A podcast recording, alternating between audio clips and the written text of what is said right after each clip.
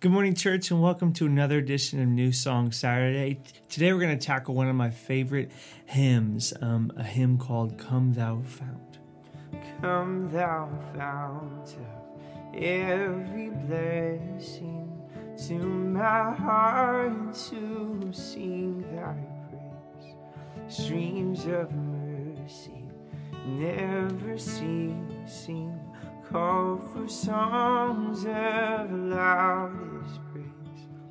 Teach me some melodious song, sung by flaming tongues above. Praise the mountain fixed upon it, mount of thy redeeming.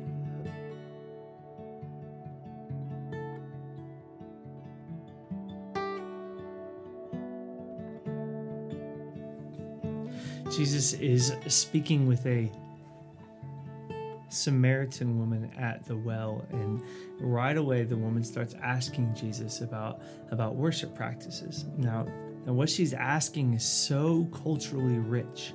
There's there's so much tension here. There's so much politic happening here in this moment that Jesus is dispelling. We don't have time to get into all that. That's not really what I want to get to. But I just want to read these verses just for a moment. She says, Sir, I perceive that you are a prophet. Our fathers worshipped on this mountain, and you Jews say that Jerusalem is the place where one ought to worship. So she's essentially asking, Hey, we're not allowed over there, but we worship here. Is that fine? You say we have to worship there, but we want to worship here. So there's just a lot of tension happening here. Jesus dispels this. He says, Jesus said to her, Woman, believe me, the hour is coming when you will neither on this mountain nor in Jerusalem worship the Father. So he says, No, no, no, no. You have this all wrong in your head. He says in verse 22, You worship what you do not know. We know what we worship, for salvation is of the Jews. But the hour is coming, and now is, when the true worshippers will worship the Father in spirit and truth. For the Father is seeking such to worship him. God is spirit, and those who worship him must worship in spirit and truth.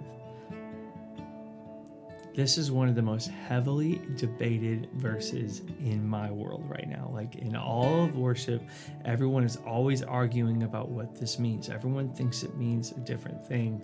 Today, I want to talk about what we know this means. Oh, oh, oh, oh, oh, oh.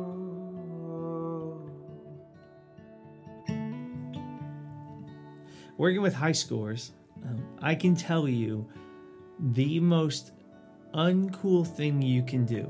And here it is. Here it is. Everyone get out your notepads. You can take your notes right now. This is this is a surefire way to not be cool, and that is care too much. Try too hard. Right?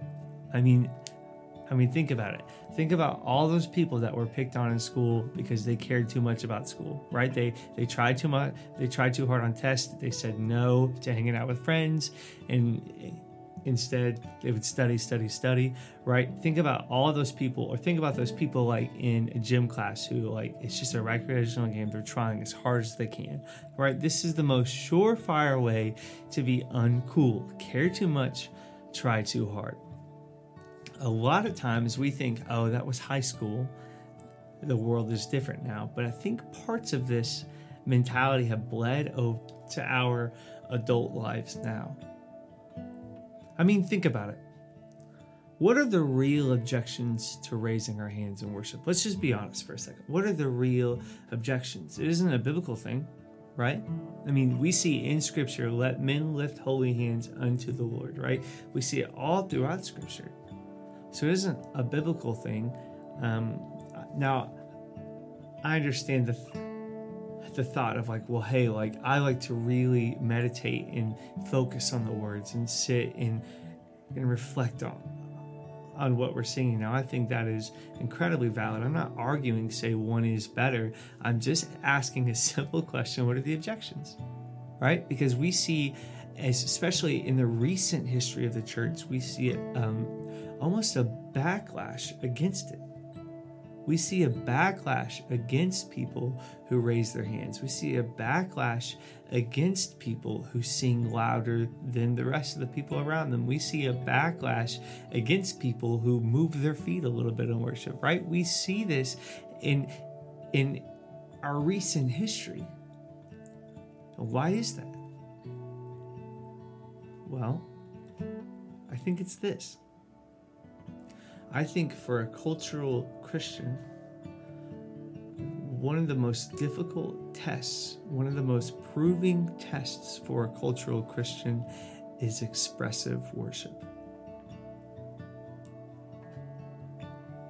Now, I know this is hard to hear this morning, but as soon as you raise your hands, as soon as you sing loudly, or as soon as you are, are visibly showing, hey, I'm really reflecting on what we're seeing here. I'm sitting down, I'm looking at the words, I'm closing my eyes, I'm praying over them. As soon as you do anything that says to the outside world that you care about this, you are admitting to the fact that, hey, family and friends who came with me, hey, strangers who attend this church with me, hey, I actually believe this. Yeah, yeah, I know that this is a place where we come and we sit and we sing and we learn a little bit better about how to be a good person. But listen, listen, I actually believe this. I actually believe in the unseen world. I know it's crazy. I actually believe in the supernatural. I actually believe that there is a God and He exists and He is personal. I actually believe that Jesus Christ existed and exists still today. I actually believe in the Holy Spirit. You are admitting to those things, and that's difficult to do, right? It's hard. That's hard for me. I mean, I'm a worship pastor. This is my job, and and I can stand on stage and do this and do this and love it and enjoy it. But as soon as I'm around my family, as soon as I'm around my people, the people that I grew up with, as soon as I'm around them, it becomes so hard to raise my hands. It becomes so hard to sing loudly and with passion and with vigor. It becomes so hard to really reflect on the words in doing so because because what I end up doing is I try to hide it right? I'm like, okay, I want to reflect on these words. Okay, I won't sit and look at them. I won't close my eyes and meditate on them. I won't, I won't really, I'll just, I'll just mumble the words along and hope they don't notice something's wrong, right? This is what we do. It's hard. I'm not saying it isn't at all. I just want us for a second to just admit that this is how it is.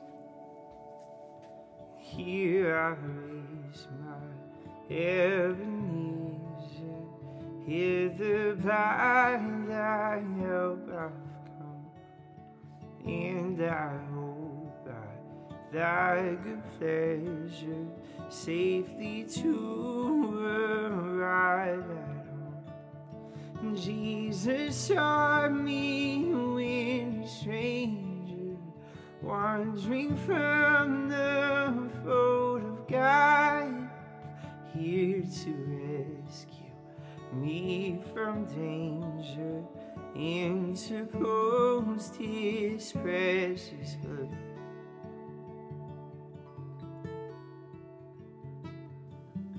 Jesus says the time is now when God is looking for someone who is worshiping in spirit and in truth. Now, there are debates all across the church as to what this literally mean. Like, like what does the minutia mean here? But one thing is certain, right? We can all agree on one thing, and that is that God is looking for people who are worshiping with everything, with everything in their body. There's no reservations there. They're just worshiping. Right? You can never look at a person who's worshiping the way Jesus is describing and say, Man, I wonder if they're all in. You could never do that. Right? I mean, that's just how it is. That's just plain and simple right here in this scripture, right? And so and so this becomes especially difficult though when we live in our culture now, A, and B when we sing a song like Come Thou Fount. Right? With with with some of these big rock songs, with some of these big popular like Hillsong and elevation songs. Yeah sure like like when the bridge comes and the band is in and everything is big and the lights hit just right yeah um, it makes sense to raise your hands then. But on a song like come thou fount i mean there's no real dynamics there right? There's no real flashy moments. It's just it's just a simple song of truth to and about God.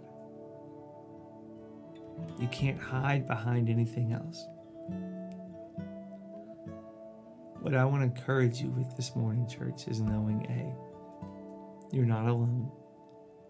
Everyone else who's listening to this has, is, and will forever struggle with this. Right? With worshiping in spirit and truth, with worshiping with everything without worrying about what other people are thinking while they're worshiping, with, with struggling about how other people are going to be like viewing them while they're worshiping. Everyone struggles with it, even me, everyone does. And B, let's us as a church lock arms right? Encourage one another. Move forward in such a way where we can worship with everything in spirit and in truth, just like Jesus is saying, where we can worship with everything. And people who walk in have to say, man, I don't know much about this place, but I know that these people believe. Because they're not hiding behind anything. They're not holding back on any reservations. They are all in. They have put all their chips on the table on this one thing that Jesus is real and that all of this is real, and they're showing me in their worship. Let's be that church. Oh, to praise how great it is. Amen. Daily I'm constrained to be. Let thy like a fetter bind my wandering heart to thee. Prone to wander, Lord, I fear. Prone to leave the God I love. Here's my heart, take and seal seal it for thy course Here's my heart. Take and seal it, seal it for thy courts.